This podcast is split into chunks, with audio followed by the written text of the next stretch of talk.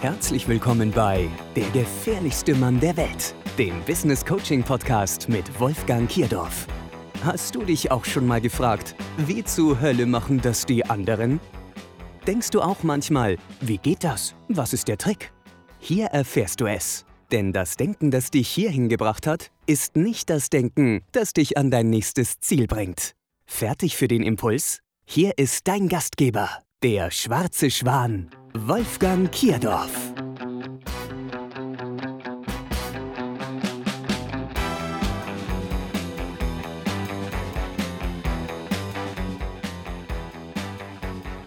Herzlich willkommen zur achten Ausgabe von Der gefährlichste Mann der Welt. Mein Name ist Wolfgang Kierdorf und ich bin Business Coach. Heute beantworte ich zum zweiten Mal Fragen, die mir entweder regelmäßig gestellt werden oder die mir kürzlich gestellt wurden. Und wir steigen gleich ein mit Frage Nummer 1. Was ist die wichtigste Eigenschaft eines Unternehmers? Die wichtigste Eigenschaft eines Unternehmers ist Disziplin.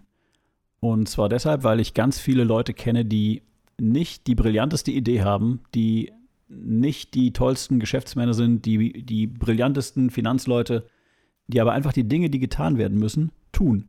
Und wenn nötig auch wiederholt tun und über einen sehr langen Zeitraum wiederholt tun. Das ist letztendlich das, was den Erfolg ausmacht. Einfach dieses Tun, wenn es nötig ist. Frage Nummer zwei. Umsatz oder Gewinn?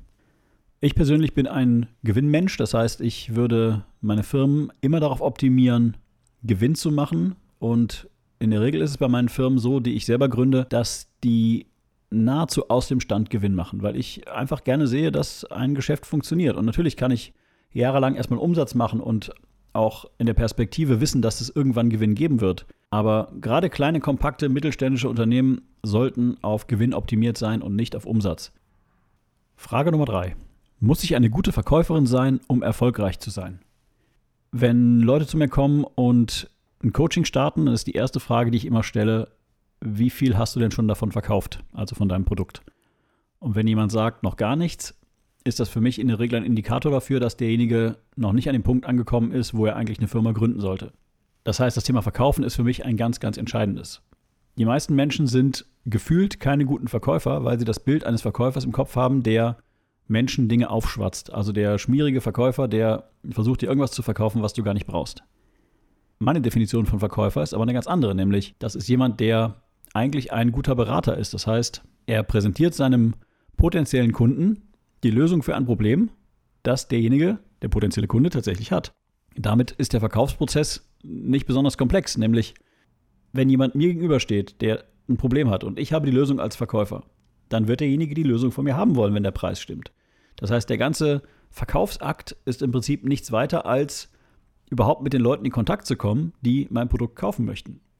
Über Medien wie Facebook, Google, also sprich durch simple Anzeigen, oder auch auf anderen Wegen, mich irgendwo hinzustellen mit einem großen Schild, wo drauf steht, hey, wenn du der und der und der bist und das und das Problem hast, dann habe ich für dich die Lösung zum Preis X. Das ist letztendlich das, worum es geht. Und das ist für mich Verkauf. Ja, also weniger das Aufschwatzen von Dingen, als vielmehr das ehrliche Lösen von realen Problemen. Insofern auf die Frage, muss man ein guter Verkäufer oder eine gute Verkäuferin sein, würde ich immer sagen, eigentlich muss man eine gute Beraterin sein und vor allen Dingen muss man ein Produkt haben, das ein echtes Problem löst. Wenn man das nicht hat, dann hilft auch das beste Verkaufen nichts.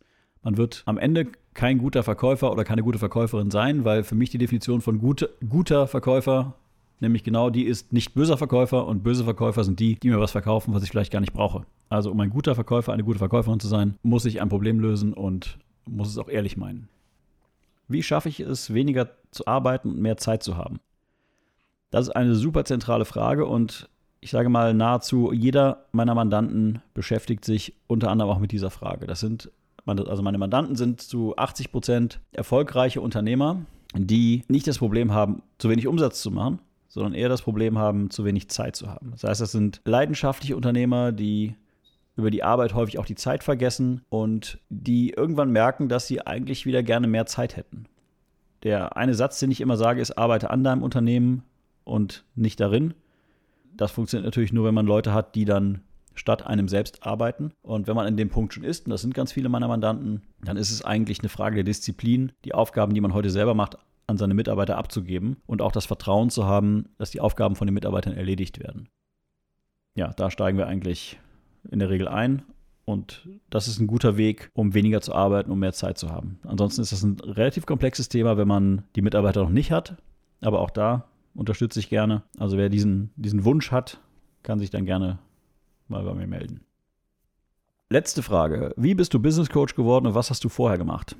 Also Business Coach bin ich geworden, weil ich gemerkt habe, dass es unzählige Menschen gibt, die sich selbstständig machen wollen oder schon selbstständig sind und dabei unglücklich sind oder auf dem Weg dahin sind, unglücklich zu werden, weil sie viele Fehler, die ich in meinem Leben schon als Unternehmer und Manager gemacht habe, machen, die sie aber eigentlich nicht machen müssten. Und ich habe immer gesagt, oder vielleicht kennt ihr das auch von euch selbst, hätte ich das mal vorher gewusst, hätte ich es anders gemacht. Das war, als ich angefangen habe als Business Coach, meine Einstellung zum Thema. Inzwischen weiß ich, dass nur weil ich jemandem sage, was er tun könnte, derjenige das nicht zwangsläufig tut, sondern inzwischen habe ich gelernt, um jemanden Wissen zu vermitteln, muss ich häufig nicht das Wissen vermitteln, sondern eine Erfahrung machen lassen.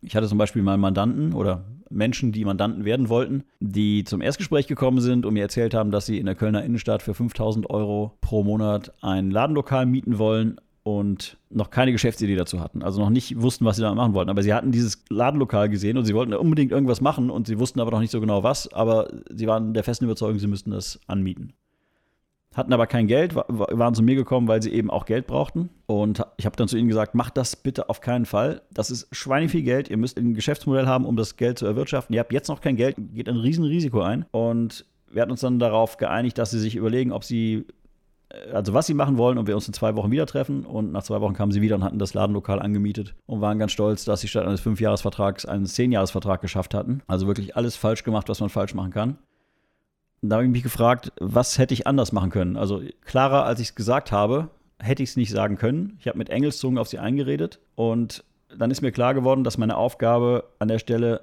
ja auch war, zu warnen, aber gleichzeitig auch die Erfahrung machen zu lassen, was es bedeutet. Und der sinnvollere Tipp an der Stelle wäre gewesen, tu es auf keinen Fall.